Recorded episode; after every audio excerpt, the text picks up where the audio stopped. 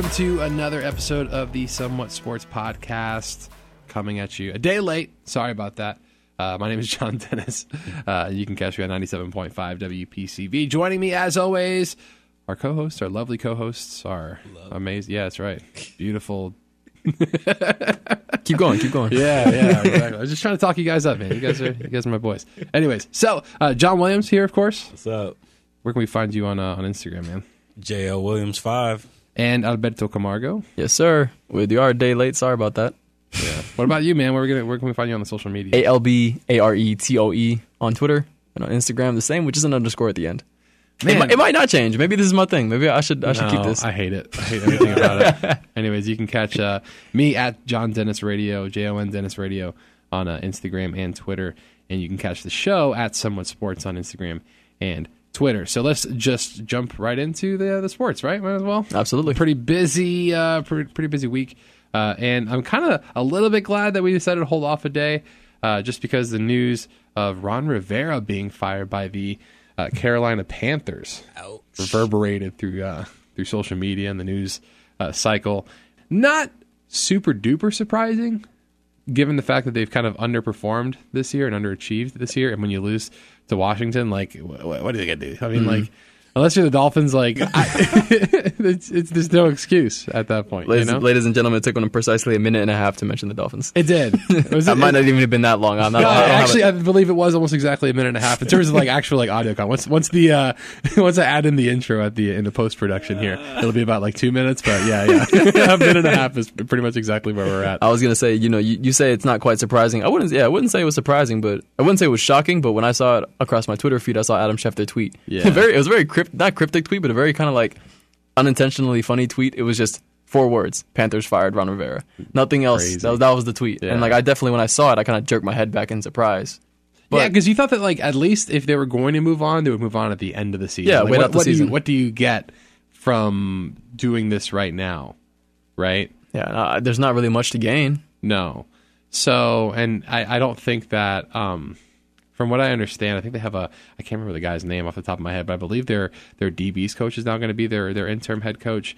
Um, I don't know. I mean, I've never heard of him. Yeah, you know, so It was like Perry something. yeah, something like that. So, I mean, who knows? He might be the, someone that they want to look into, see if he's a potential head coaching Yeah. candidate, and maybe get him a couple games under his belt. But um, there are going to be quite a few uh, vacancies uh, in the uh, in the NFL this coming off season. So, with that being said, do you see where do you see Ron Rivera going in in the offseason? Depending on obviously, because there there's some rumors, you know, that some coaches might be on the on the hot seat a little bit. I know a lot of people feel that the Browns have underperformed this season.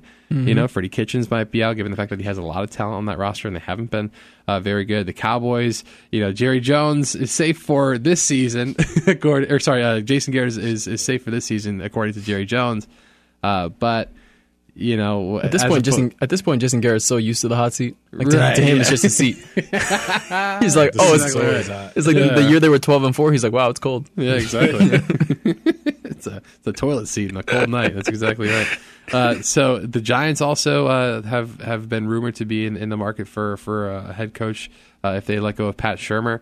Uh, John, uh, can you speak to that? Do you know? Are you are you a fan of them letting go of, uh, Pat Shurmur? According to my sources, uh, I, don't- I don't think they'll get rid of him yet because he's still holding on to the, you know, we're still developing uh, Daniel Jones. Right. And now that he's injured, that may give him an excuse to at least start the next season. Yeah, exactly, exactly. And and and Washington also another team that has been rumored to. Uh, well, I guess now they had they had don't have a head coach right now, but Bill Callahan I don't believe is the is the long term answer uh, in Washington. So.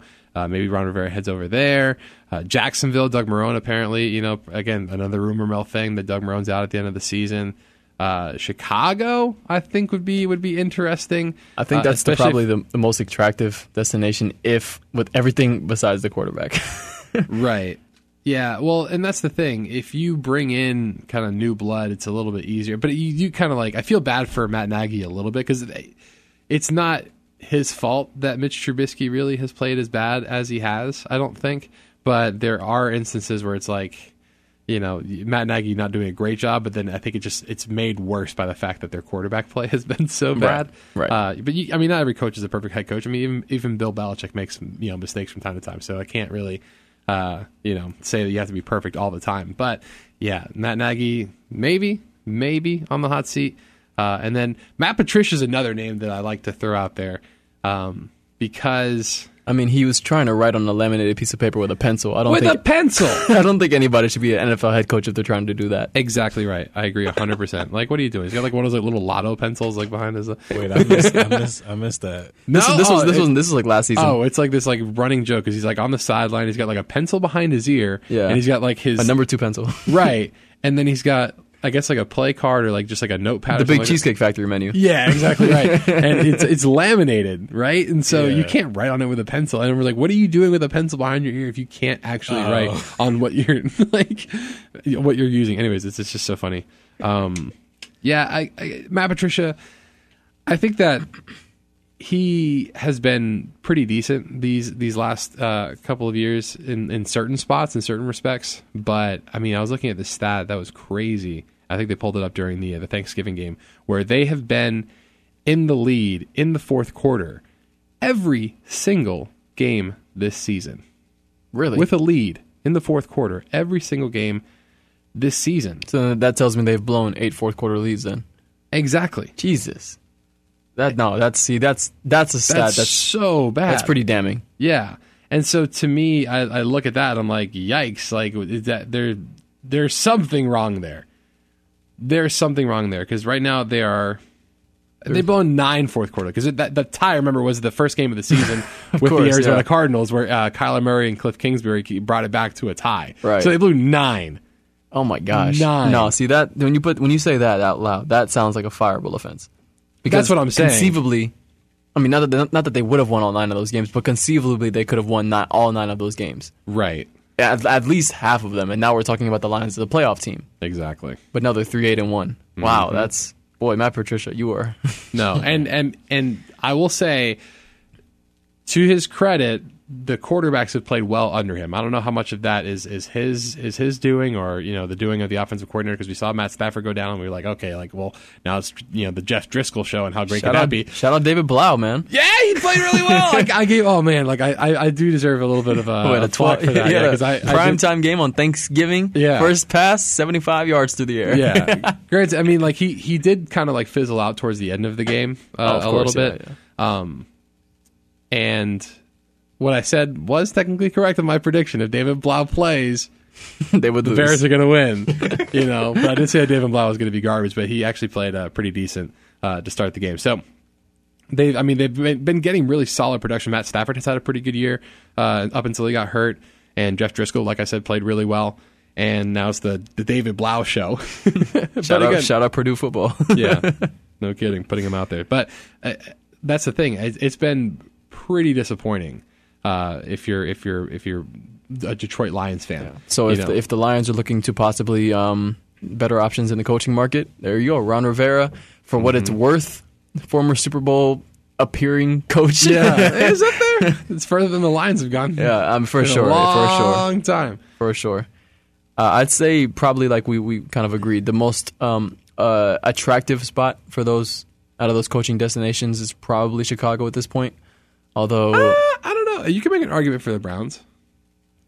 I mean, That's such a granted, like it's stink that comes with the Browns, Yeah, like- I know, I know. But when you when you think about the fact that it's it's a young, talented roster, and you're bringing in a veteran coach who has had success. Like, I mean, granted, he doesn't have necessarily like the Lombardi Trophy hardware, but he has won an NFC championship, and he's had pretty playoff relevant teams. Yeah. Yeah, and I mean, I, I don't think that you know Cam Newton and Baker Mayfield are, are comparable skill set wise, uh, but I think that he brings a certain level of, of leadership and a certain level of esteem, and, and people. I mean, you saw the outpouring of support that he got from players uh, on social media. People like him as a person.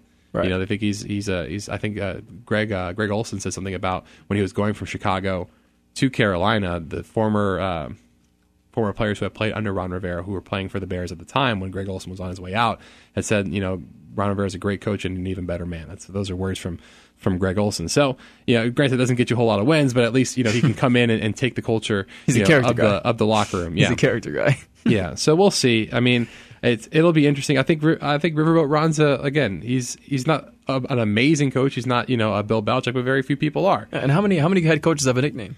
Yeah, Come on now, that's worth something. Exactly. I, I agree. And nobody's calling Bill Belichick like, uh, you know, ballsy Bill. Like, Right. Anyways, so yeah, and there are a couple of decent options. I think that Jacksonville's is is somewhat alluring. You know, I mean, granted the defense isn't what it was once was, but they, I mean, now that they've seen that Nick Got Foles hasn't really gotten Yeah. been able to get the job done, I was gonna say you got a lot of dead cap money in Nick Foles. yeah, yeah, that is something to think about, sure. But you've got you got some up and coming players. DJ Chark looks really good. Um, Gardner Minshew, you know, has even though he had his worst game of the season and, and probably what you know was the deciding game to get him benched. Uh, you can you can say that in that game against the the Bucs that he brought a spark to that team. and Definitely played better than Foles. Exactly, exactly. And so you know you figure you develop him. He's a, he's a, he was a six round guy, wasn't he?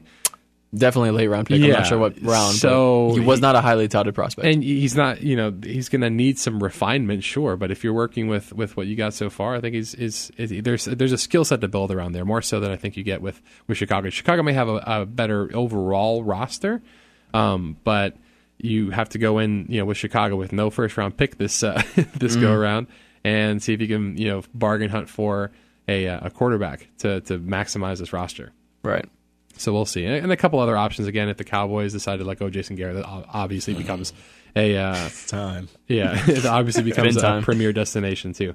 So, anyways, uh, I'd like to also take a moment to talk about Cam Newton. Does that? Do you guys think that there'll be a there'll be a reunion somewhere? Uh, Oh, no. along the uh, No. no. No, because um, like I can't speak too much about the Panthers uh, personally because I'm I'm a Bucs Bucs fan. Not so much Right. that not so much that I hate the Panthers because they're a division rival. I just don't follow them as much. Um, when I told my friend uh, who is a Panthers fan about this Ron Rivera firing, he was one happy and two was saying that he was kind of not blaming Ron Rivera, but he said that Ron Rivera had saved his jobs. He saved his job these last couple years playing Cam and injured hurt Cam Newton through injury, Right. hoping to get results out to keep his job, Right. and that that has kind of jeopardized Cam Newton's health. Mm-hmm. And he's a big Carolina Panthers fan. He's honestly more of a Cam Newton fan than he is a Panthers fan because he was he became a Panthers fan when Cam Newton Right. got drafted. Um, but I yeah with. I I mean, I can't speak to how their personal relationship is between. Newton and Rivera, but I don't think there'd be a reunion anywhere. I mean, there I, again. I don't know who, wh- what was the decision making process there, but I feel like more often than not, if you're a coach and you ask your player, "Are you going to be good to go for this week?" and the player says, "Yeah, I'm good to go," then like you have no choice if you're the coach, like other than to play him, especially, Especially if you're starting quarterback. right, especially and especially if your quarterback is that much better than whatever you got behind him. Sure. You know, because Kyle Allen is still a rookie. You know, they, they didn't have the luxury of, of Kyle Allen, and you saw, you know, didn't they have didn't they have a couple of Blaine Gabbert starts at some point uh, when when Cam was injured, and they brought in. I mean, there's a couple of, of, of guys that whenever Cam had a couple of weeks where he was injured, uh, that you saw how terrible the the Panthers were without Cam Newton. Right. So yeah, I, I mean, I, I it depends. I think that if Ron Rivera ends up going to to a Chicago, if if they end up letting go of Matt Nagy at the end of the season, then it is a little more feasible for them to bring in Cam Newton, you know, in addition to Ron Rivera, and kind of reunite them there. But if they decide to go to the Cowboys, obviously Dak uh, will probably be around. I think they'll probably franchise tag him if they can't get a deal done. Uh, the Browns obviously still have Baker. The Giants are, are probably going to stick with Daniel Jones for at least another season or two. Washington still has Dwayne Haskins. Uh, the Lions will probably have Matt Stafford for another year or two um, because he looks, you know, still really good. I'm not, sure what his contract situation looks like. Um, and then Jacksonville has has Gardner Minshew. So if if Ron Rivera goes to Chicago, then I can see you know Cam Newton maybe heading out there with him. But if if Ron Rivera goes anywhere else, I doubt that. Do you think there's any weight in uh, the Bengals job opening up? No, I think Zac Taylor is gonna. I mean, it's the first year. Same thing like that that Brian Flores has with with Miami. Like you, you don't bring in a guy just to like have it be a terrible season and be like, oh well, this guy is terrible. So that's that's the end of it. I suppose. I, I just kind of thought about the possibility of Ron Rivera going into a head coaching job with a uh, number one overall pick and possibly a quarterback to- Yeah. to, draft. No, I think that I think that Zac Taylor, although they haven't had a lot of success, obviously this season, um, to say the least. I with, think with, with the exception of this past week. right exactly um, but no i think they've got they've got the, uh, the the short end of the stick when it comes to like injuries and stuff like that not even just aj green obviously um, but a, a lot of the receivers auden tate john ross have all kind of missed a little bit of time here and there um, their secondary dre kirkpatrick i know has missed a couple of games i think their other corner i'm not sure what his name is uh, also missed a game or two And they've obviously gone, they've gone through the process of benching their franchise quarterback too. so- right exactly to see what they have in uh, in what's his name ryan finley Sure. Yeah, I think yeah, at NC State. Anyways, so yeah, I I don't I think that Zac Taylor's leash is a little too long for for Ron Rivera to be associated with that job right now. I mean, if, if next year they, they aren't any better with a new quarterback, then then it's time to kind of take a look at it, right? But I think mo- most head coaches, unless it's like they're egregiously bad and they have like a better roster, you know, than you know than average, and they're still losing a lot of games, then you could say like let's call it quits on it. You know? Freddie Kitchens. yeah, well, yeah, exactly. Uh, so if they take a noticeable step back, and you can look at you know even even even Adam Gase, maybe you know I don't know. I I'd like them to keep Adam Gase around and just have that team continue to be mediocre for the next couple of years. But you know you can't uh, you can't always get what you want. So we'll see. But anyways, let's pivot from a you know discussing not so great teams to discussing a team led by a quarterback that I know a lot of people considered to be a run first guy. They thought he had arm strength, but didn't have the accuracy and didn't have the ability to be an NFL quarterback. Underrated going into Underrated, that's right. Underrated. And having a very surprisingly successful team. And they play against Lamar Jackson this weekend. It's it's Josh Allen and the Bills. Josh Allen looks so good. See, you kind of you kind of gave it away. Not gave it away, but when you said underrated, I was thinking, was he underrated? He was the fifth. He was like the seventh overall picker, wasn't he? Well, yeah, I think like four quarterbacks taken ahead of him, three or four of them. yeah, right? but still, top ten pick. Okay. Again, th- that's not the point. All yes, right. that's not the point. No, the point. No, the point is the point is Josh Allen has a very good team this year. Surprisingly good Buffalo Bill team. He does, and I was taking a little bit of a look at the stats because at the beginning of the season he was like he was fine, um, but he didn't play a whole lot of like great talent at the beginning of the season. He played against the Jets and the the Giants, Cincinnati, and then he played that not really. I say not so great game, but it was really just a terrible game against New England where he had no touchdowns and three interceptions and a 24 passer rating. Uh, so not very good. But the, the last couple of games, he's, I mean, against Miami, 117.7, against Denver, 92.9. Uh, and then this past Thursday in prime time, when it counts, 120.7 passer rating. Now, I mean, the, the numbers, you know, when it comes to, uh, you know, passing aren't like, they don't jump off the screen, at least the, uh, the last two games. Because I think against Dallas, he went, what, one touchdown for 231 yards, no interceptions. But he's uh, he's only thrown two interceptions since that really bad game in, in September against New England. And we all know who, how good New England secondary is, so it's not like right, you know right. it's anything crazy. Um, I think it's like an 11 to two touchdown interception ratio since like week four, which is impressive. Like he looks pretty good, and and that's that's the thing I think that Buffalo Bills fans should be most excited about is that he when he got into the league he was very much run 1st and there were times where like you saw like he had a rocket for an arm, but like he had no idea what to do with it.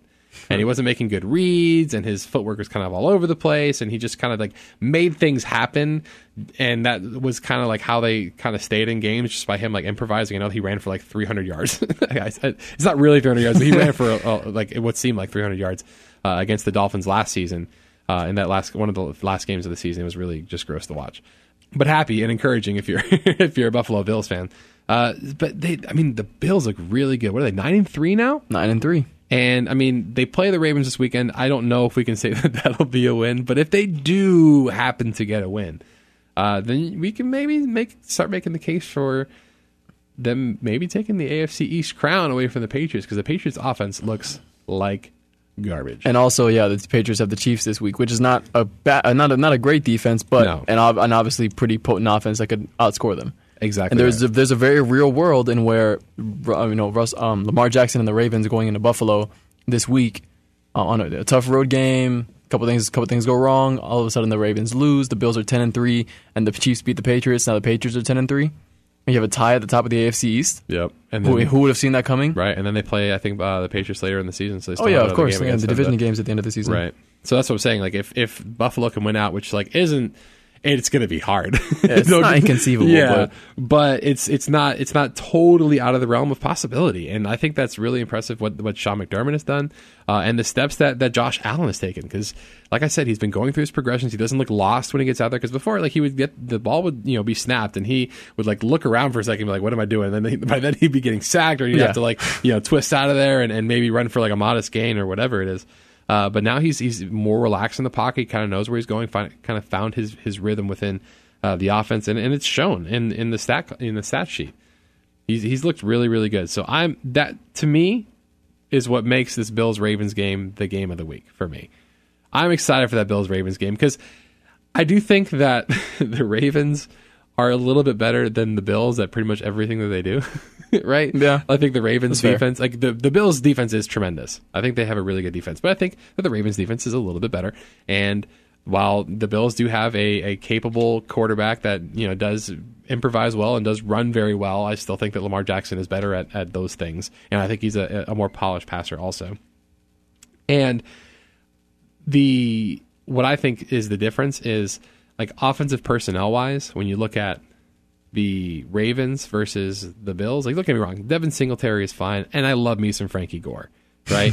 and John Brown, he looks pretty good, but like Knox, like Devin Knox is that his name, the tight end from from Buffalo, like it's eh, they're not like the, the skill position wise, they still have some some work to do, and I think that when you look at what the Ravens have, Mark Andrews looks tremendous um, when he's healthy, obviously, but you know Mark Ingram looks really good too. Even Gus Edwards is is fantastic too. Their their second runner, Gus the Um, Bus. I don't know if he's the bus, but he's he's he's you know a bigger guy. Um, but then you look at you know Marquise Brown on the, on the outside too. Uh, I think that if they were to get some better wideouts, I would feel even more comfortable with uh, with the Ravens um, going forward. And that's the thing that scares me about like next season and the season after that is like their defense is already good, and if they could start adding some playmakers on the offense, that's going to be scary because their offensive line is tremendous. I, I said Gus the Bus because that's what we called him in Miami, but right. I don't know if that nickname stuck. I don't don't think it did. I, you know, I don't think so either. Because what, what's Gus Edwards' frame look like? I mean, it's like Six one two thirty eight. Uh, you know, What? How many running backs are over six foot? There could only be one bus. I mean, I get That's it. what I yeah. thought, too. Okay, but like, come on, Gus the Bus. It rhymes. Whatever. anyways, anyways, uh, yeah, I, I still I think the Ravens will still end up taking this game. What are they? Uh, you said that they're a five point favorite at uh, uh on the road. At Oh no, that's the Ravens. Yeah, the Oh, Ravens are. That's what I'm saying. The Oh, Ravens yeah, are a yeah, five yeah. point favorite at Buffalo. Five and a half points at Buffalo. So Yeah, right. Vegas is saying the Ravens are eight points better, essentially. Yeah, because you get three points for for home field advantage. Yeah, so- two and a half, three, whatever. It's yeah. Yeah, it depends. But yeah, I, I I think that the Ravens will end up taking this game. But I wouldn't necessarily be surprised if the Bills did, though. I definitely wouldn't. I think this game is a toss up, honestly. Like the Ravens have been playing really well, but so Yeah. are the Bills. And the Bills defense is going to be like they're they're, they're going to get up for Yeah. uh, besides the Patriots game coming up in the future. They're going to get up for this game more than anything. Yeah, and- a and chance Col- to stop the one of the best offenses in the league. Exactly. And Cole Beasley is a zone beater. Like he'll just like sit. Like he's not a premier athlete by any by any stretch of the imagination, but he's he's a little shifty and he knows how to find zones. Like that's that's what he's that's his hallmark there. And and I think that that'll be interesting to watch. I think John Brown is a really underrated wide receiver too. Um, and if Josh Allen can really start connecting on some of these deep balls with him instead of having uh, John, you know, John Brown actually throw the ball, maybe have him go out for some passes and catch them downfield. I think that they would be even better for it. But that was again, you got to give Sean McDermott credit because the the ingenuity and then you know the uh, the willingness to, to put their their players in a position to succeed, even you know if it means doing it by uh, unconventional uh, means. Now you have a different pick for for game of the week. Absolutely. I'm looking toward another day game, which should be prime time, but you know we're not getting it at night this this, Yeah. ye- this week. We're getting it at one o'clock in New Orleans. It's the 49ers playing the Saints. A matchup of two 10 and two NFC teams, both of them fighting for that. Well, the, the Niners fighting for their division, but also fighting for that number one seed in the Right. entire conference as a whole. The Saints have already clinched their division with uh, this, the results last week, so Right. not that they're not fighting for anything anymore, but the number one seed is their, I guess, home field advantage is their only Sure. worry for the rest of the season. And 40 having and having all your games at home in a dome is is great. Of course, yeah, You have to worry yeah. about the elements, and, Right, right, right. You know, And- not that Wil Lutz uh, Wil Lutz is, isn't an amazing you know kicker, and he could probably kick in any place. But if the game's on the line, Much your- easier when it's 72 Yeah, degrees and you- no wind. Ex- exactly, exactly. But uh, I, I'd say. I'd say 49ers Saints is the game of the week. One because of that potential playoff preview. Granted, Ravens Bills could also be one, but I think Sure. that it's more likely that Niners Saints is the NFC Championship game than Ravens Bills.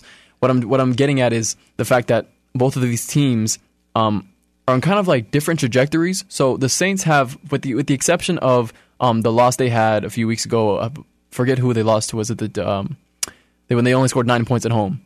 That's a good question. It's it, it, without that game, they've been playing really well over the last few weeks. And then this is a 49ers team who is now coming off of a loss at um you know at I home lost to the the Falcons, twenty six. Right. I thought it was the Falcons. I'm like, no, that can't be right. And I'm like, yeah, it is. What was the Falcons? No, but this is this is a Saints team that has been playing well for a few weeks, going up against a 49, 49ers team who just lost at home in a primetime game Yeah. against one of the best teams in the league. This is um a matchup of two teams both hope, both shooting for the same goal, the number one seed in Yeah, the NFC. and they're so they're Super Bowl ho- Super Bowl hopeful teams. Like Exactly, those are, those are guys, those are teams with with aspirations like that. And it's also going to be interesting to see if um, the two head coaches or the two offenses or defenses kind of hold some things back for a, pot- a potential future matchup in the playoffs. That way, they're Mm-hmm. Right. not giving away all their stuff. Sure. Um, know, that's always an interesting thing to see if um, perhaps the Saints, um, you know, make some uh, changes to their game plan so as to not give away such a, so many so many of their Yeah. moves to the Niners. Now, Who do you uh, who do you have in this game? I'm going to back the the, the excuse me the Saints. Really? yeah, because I think that home field advantage in the Superdome is that important to them. Okay. and not just in the playoffs, in the regular season, any game, with Right. the exception of the Falcons game. I think that the Saints are pretty unbeatable inside that dome. right. And the divisional games always get a little weird. Of- um, yeah, of they- course, The teams of know each other so well and all that. But One I- matchup I'm going to be excited to see is Michael Thomas against Richard Sherman. Yeah, I think that'll For be sure. interesting too. I so if you had asked me a couple of weeks ago who you got, I would say the Saints because I think the Saints are the better team. I think that they have a more complete overall roster than the 49ers do. But I'm picking the 49ers for this one. And I'll tell you why. Because the Saints have not been able to move the ball as well as they have been able to you know, and I think that has a lot to do with their offensive line that has a few injuries on it. I think they're missing the entire, like at least from the start of the season, they're you know they're the entire left side of their offensive line, and And they're now going up against the two best defensive end rushers in the league. Yep, yep. And you know, not that Drew Brees isn't inventive, and you know he is like you know he he knows how to move around in the pocket, you know, to minimize some of that stuff. But I think he's going to be on his back a lot. He's game. also 40. yeah, exactly. No, that's, So- that's a good shout. I think that the, the Bosa brothers are going to have their way with the offensive line in. New Orleans. Right. Now, I I think that if we see this matchup again in the NFC playoffs, like in that run, if the matchups end up working out, you know, one way or the other, uh, and they see each other again, and the Saints get their offensive lineman back healthy, ready to go. I think one broke his wrist and the other one has like a fracture. I don't know. Anyways, uh, so I think that if they get those guys back in time for that matchup, I think that I would favor the Saints, but I think they're not going to be able to do a whole lot on offense. Um, with those two guys missing. And again, they're not because of the fact that they they might have to play each other in the playoffs. I don't think Sean Payton's going to pull out all the stops to like you know do everything he can to get Alvin Kamara in space. I mean, I'm sure he will try to win the game. Of course, like that's the whole point is to win the game. Mm-hmm. But You play to win the game. Exactly right. Exactly right. But I think that it, it- to me it makes sense if you're the Saints to like not tip your hand completely when it comes to like what you would do in that situation. Um, but we'll see. I mean, Sean Payton's a very creative guy. Who knows? He may have a lot of stuff, and maybe he'll try a couple of things here and there uh, if he sees the matchups that he likes. And yeah, but I just think the 49ers are just like they're just moving. They're moving, and I think that the the New Orleans pass defense is like their their pass rushers are really good but I think that their secondary can be uh, exploited, especially uh, when you talk about you know anyone other than Marshon Lattimore, basically. So we'll see. It'll be uh, it'll be a fun game. I do think that that game like definitely has uh, promise as, as a game of the week game. Do you know what the, the spread is on that game? The Saints are favored by two and a half. Two So and it's a half. essentially points. a pick 'em. Essentially Yeah. like a toss up. Yeah. Either team could win. Whew. I, I'm, So, not, I'm not. yeah. I'm not a betting man, but I would. I do not know. I would not know where to I go would, with this. I would stay away from that game if uh, you know if you got money to burn, maybe. But uh, other than that, I would Is- stay away from that. Is game. Richard Sherman hurt? I don't think so. Is he? Have you heard I that? I know he went down on one play, but I wasn't sure. I haven't seen what his uh what his practice availability has been. If he's 100%, I'm picking the 49ers. Uh, so, according to the San Francisco Chronicle, Richard Sherman back uh, at practice. So, I know he had a little bit of a knee issue, but it seems like he is going to be good to go for this rendezvous uh, with the Saints. So, again, should be a whole lot of fun. I'm excited about that. Uh, I'm also t- excited to talk a little bit about basketball. Season is heating up. Starting to learn a little bit about these teams. The Heat looking good. I Big road say. win. Big road win against the defending champions. That's exactly right. On their home court, their first home uh, home court loss of the season. And Absolutely. again, a little fun fact for you: I think there's only what four teams in the East that have not They Uh, have one loss at home. that have one loss at home, and or sorry, no, excuse me. There's two teams in the East that have one loss at home, and both of those teams lost to the Miami Heat, Keep an eye out. Milwaukee Bucks. Let's talk about it. and now the Toronto Raptors. I'm just, you know, again, I just got to throw it out there because people were talking a lot of smack. We were talking about Jimmy Butler. Oh, he doesn't want to be a winner. All this stuff. Start looking up uh, hotel rooms in June in Miami for that parade, boy. I tell That's you. right. That's Better start, better start planning the parade route right now down Biscayne. That's exactly I right. promise. You better hope they don't change that playoff format. I hope they, I hope they do. Anyways, enough about that. Enough about the Heat. Um, what do you guys think about? First off, let's talk about something a little less serious, and let's talk about Carmelo Anthony winning. Was it Western Conference Player of the Week? What is The- that? The award we all care about. Oh my! I mean, yes, I know. Like the the Player of the Week awards are just like a here you go, but like what what happened there? Was that like player of the week in Portland? It's like, Best basketball player in Portland that week. I don't know. I, I still think an in- I'd still take an injured Damian Lillard over Carmelo Anthony personally. All right, so for what it is worth, Carmelo Anthony averaged looks like um, let's do the math quickly in my head about 22 points over the last week in three wins for the Trailblazers on the road in Chicago, at home to Oklahoma City, and at home to Chicago. So Not the- not- premier defenses, right? yeah, I was gonna say not the most impressive wins, but I think this I think this award had more to do with the narrative than it had to do with the stats. Not just because of Carmelo Anthony returned um, a few weeks ago to the NBA, but because James Harden and Luka Doncic both had outstanding weeks. They were not given this award partly because there's a better story to tell with Carmelo Anthony returning to the NBA, winning a Western Conference Player of the Week award, than there is giving one to the two guys who've been doing it consistently all season. Now, is there an argument to be made for who cares about the award, and so like just give it to whoever you That's want? that's the only argument that should be made. But people are talking about it because one, it it's a bad it was a bad award to give out, like a Right. like a bad you know winner. But it doesn't say Two, like the it was- best player of the week. It just says the player of the week. But usually when that Well, so then in when that case, let's give it let's give it next week's to I don't know. Uh, D- You're trying to find a player irrelevant enough. Derrick Jones Jr. Let's give it to Derrick Jones Jr. for a big dunk he Listen, had. airplane mode. He was the player of the all week. of the respect. Okay. No, but in this case, what were you, what were you going to say, John? When they usually give out the award, like when you see who wins, you're kind of like, yeah, I see why they gave it to him. Sure. Like they they usually stand out each week, but But also a point to be made. Usually, I don't see who wins because I don't check for who wins. That's exactly right. But this case, unless it's a Heat player, Yeah, like, well, yeah. In this "Ah!" case, the minute the minute it was tweeted out by Shams, Charania, and Adrian Wojnarowski, it blew up. It went everywhere. Everyone was talking about it. Mostly people who wanted to defend Luka Doncic and James Harden, but also people who are in, you know, in the in my hand quotations agenda against Carmelo Anthony. And it's a very simple thing. Like it's it's the fact that Carmelo has been uh, slandered, for lack of a better word, for the last year that he hasn't been in the in the league right. um, for like this is the reason why he's not. And when he came back, didn't perform great, and they're like, oh, this, this is why he shouldn't be in the league. And he has a few good games, and the NBA is like, oh man, look at one of our old legends having coming back and having a great game. Let's give him game a great week. Let's give him this award. Right. Like to me, it makes it would make more sense to be upset about the award being given to Carmelo Anthony if you added up all of the you know so and so conference players of the week. You know, at the end of the season, and then made a determination as to who's going to be the MVP because of it.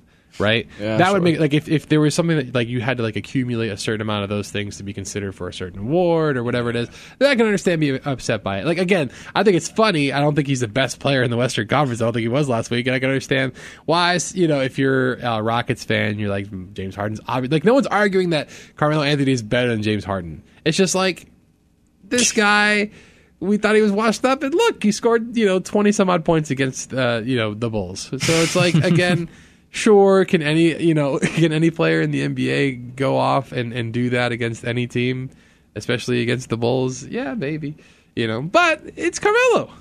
Well, in, in the Harden's case, I feel bad because it's like they're normalizing what he's doing right. now. well they did Yeah. the same thing with lebron. I mean well i mean i think they also kind of did that a little bit with him when it comes to the like mvp awards and stuff like that Yeah. when you look at how dominant he was, and then when he went to the Heat and they gave it to Derrick Rose. Not that Der- Not that Derrick Rose didn't have a great season that season in 2011, but LeBron had, I think, what one of the highest like player efficiency ratings of like all time that season. For sure, yeah, and so they, you know, you look at it and you think to yourself, okay, you know, there there is some sort of like fatigue when it comes to that stuff. You, it doesn't normalize For sure, because the- if if the case was really the best player in the conference every week, then like half of them would go to James Harden, and the other half would go to Luka Doncic, and it's Yeah. like no fun anymore. Exactly, exactly. So it, it, to keep the narrative fresh and like give give some something that isn't.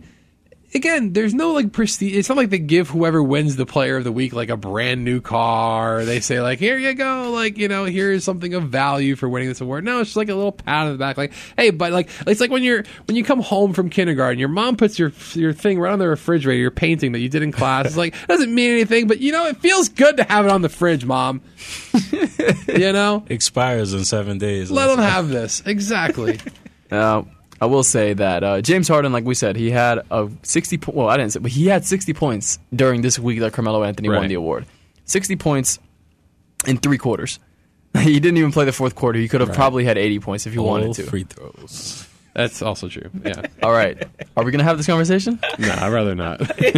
We can have this conversation if you want to. I'd rather not. All right. Just know I'm on James Harden's side I, we we know that's why we're not having this conversation. I don't even want to hear it.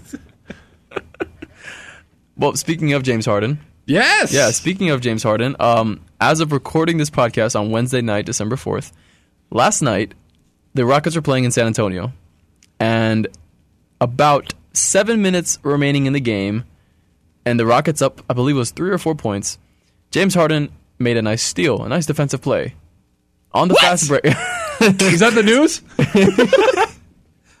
on the fast break. Let's talk about it. Let's break this down.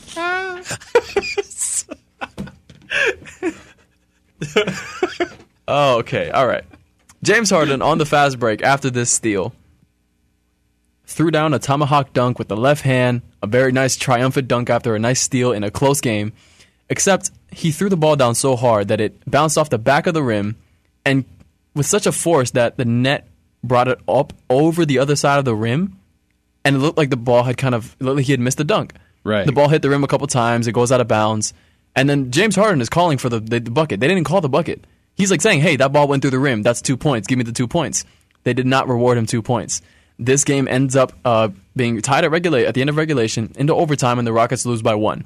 That's crazy. Now, granted, the, uh, obviously one bucket is not going to affect the outcome of a game, but an argument can be made that literally two points would have made the difference in this game. yeah. So, the Rockets have now been uh, not protesting the game because they don't think a protest is, is necessary. What happened is that uh, I'm looking at Tim McMahon's uh, Twitter account right now. He's saying that the Rockets have made it clear to the NBA that they think this these two points should be awarded after the fact, and that they hope that the NBA will then take action to either have the game replayed from that moment with seven seven thirty eight I think it was yeah, left in the game, 38 or 36. or to even give the Rockets the win in regulation, just awarding them two points for a missed I don't think bucket. you could do that because you do like you come up with like different strategy at the end of the game, like. Oh, of course. on, No, for know, sure, So but- I don't think you could just like add two points in the regulation. Say, Yeah, Sorry. like, Oh, they're- you the- Tim McMahon is saying a Rocket source is confident that the NBA will take action. Maybe not awarding them the win, but at least considering them play the having them replay the last seven minutes of the that game. would be nuts, man. right. So I've never is seen so anything like that in my I life. wanted I wanted to have this conversation with you guys over the uh, over the air. of they the should do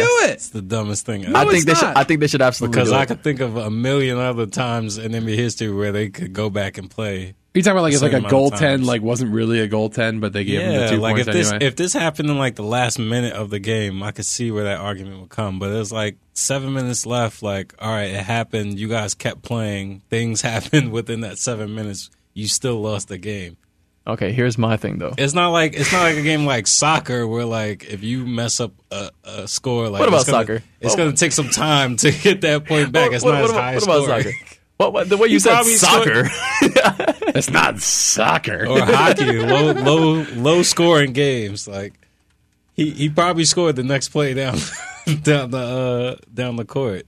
I mean, I, I understand where where like that logic comes into play when you talk about you know if they award you know possession to a team because they you know stepped out of bounds or the ball like went off of someone's like fingertips but they really didn't or whatever right and they didn't get the call right but no one reviews it and then they score and then whatever the game's over uh, but uh, this is like so egregious though. Like we're like there is no reason why they shouldn't count those. Like it's one thing to like have it be a, a ticky tack like oh did he touch it before it went out of bounds? Or you know did he get there maybe like a quarter of a second before it hit the glass? Or maybe it was after it hit the glass or whatever right? This was like very cut and dry. He put it in the hoop and they were just like nah no points. Right, but it's a it's a missed call. Like they they've they fouled people out where the star player has had to leave the game in the beginning of the fourth quarter, and that completely changes the game. But nobody's calling for them to go back and say, "Hey, if we had our best guy in there and you didn't call that foul, we would have won the game. So we should go back and play it right when you call the foul." to me, I mean, for for me, the way I see sports is we have the technology available in a lot of times, in, in more often than not, to get the right call almost every time. And to me, I would rather sit through a delay to get the right call than to just say like, well, that's just the game, you know. Sometimes the call is missed. Like I would rather them get the right call so the right winner is there. Especially when you look at the Western Conference and how how hard it is for you know for these teams to to get a playoff spot and how you know it could affect seeding going on. I mean, this is a, a game against you know another Western Conference opponent, you know, and that I could end. Um, it. I mean, yes, it. The chances are maybe not, but again, And chances that's are. why, because it's an 82 game season, and this has little effect on their their playoff run. If this was like the NFL and something like this happened, then obviously that Right. you know, that holds more weight. But something like this, they can definitely go back and they could say, you know, we missed that call. It's it's hard real time. If you look at the video, you gotta like slow it down and say, oh, it did go in and it did come out. Ah. Okay, Real time, like you're a ref running down the court. You're he dunks it. He Right. dunk, he shouldn't have dunked it that hard. That's why. That's it's really just- his fault. Victim blaming. That's what We're you get victim, for- we're victim blaming here. We're victim blaming. Okay, wonderful. we victim blame on the Somewhat Sports Podcast. He didn't Okay. dunk it so hard. Uh, I, I did want to bring this up. Okay, so He- He's over here arguing fundamentals. Should have laid it in. Trying to show off me flashing with the dunks. Uh. Okay, so here's I I did want to say this. So for the argument of replaying the game from the seven minute mark in the fourth quarter, this would not be the first time that the NBA replayed a game after the fact. So I'm gonna bring you guys back to 1978. oh, please don't. This is the New Jersey Nets at the Philadelphia 76ers. This game was played in uh, the entire duration of the game was played, and then but because of a incident in the third quarter, the Nets protested the game. There was a um, a foul called on. I'm looking at here a foul called on Bernard King. Bernard King got mad at the call. He already had a technical foul earlier in the game. He argued with the referee. He kicked the chair, got real mad. The referee gave him a second technical, threw him out the game after the fact, the Nets protested and said, "Hey, that second technical foul was um, unwarranted. This, that, and the other." And the protest actually was was approved. So later in the season, the Nets and Sixers played started playing at I believe three minutes left in the third quarter, replayed the game, and ended up the outcome ended up being different. The funny thing mm. about that game is that there was a player on the Nets who scored for them in the first game, who was then traded to the Sixers in the meantime and scored for the Sixers in the replay. That's that's why that's why this game is so notable because Oh, it's like Shutter. I- uh, Oh, like Inception. That's why this game is so Like notable he was on the team, He scored for both teams. play- yeah, yeah. does that mean that the first time they played does it count towards the other team? No, it doesn't because he was a Nets player at the time. So hit, the basket he scored then counted for the Nets, and the basket he scored in the replay counted for the Sixers. That's the reason why this Okay, game this game is exception. notable. But it's also notable because it's one instance where the NBA did do a replay. Right. But if In- we're playing a pass game and he scores in the future on a new team, Well, in the in in, in So who's going to get traded from the Rockets to the to the Spurs to complete Oh, the cycle? jeez.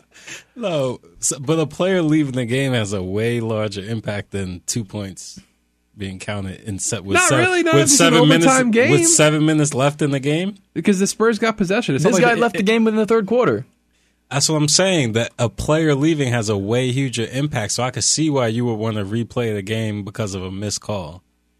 Two points with I- seven minutes I left. know. I. I think that if the, It's not like a swing in the game because of two points. I understand what you're saying. What I'm what I'm saying is I think that there is a valid case for them going back and replaying the last seven minutes and change of this game because it's not like the Rockets like recovered the ball because I think that if the Rockets had recovered what they thought was the miss and then had an, another opportunity to put up a shot and they missed it, then they'd be like, all right, like well you still got the ball back and you didn't do anything with it. So like I could see why it'd be more know, man. likely for them not. To I don't to, know, man. Even still, that's two for it. points that were unjustly not given. But two points comes like this. I bet you if they play again, they're gonna lose. Then they're gonna look stupid. well, that's I, I just think if you're the Rockets, you take that chance because Yeah. a game in the Western Conference, who knows? It could mean something. Ball don't lie. That's gonna be the slogan if they lose. I just think it's a really interesting conversation. to But the have. ball did lie. The ball went in. Yeah, The but if ball they lose- legitimately lied. But that's what happens when you play like one on one, and even though you It was a fast foul- break. it was one on nobody. He was a fast break.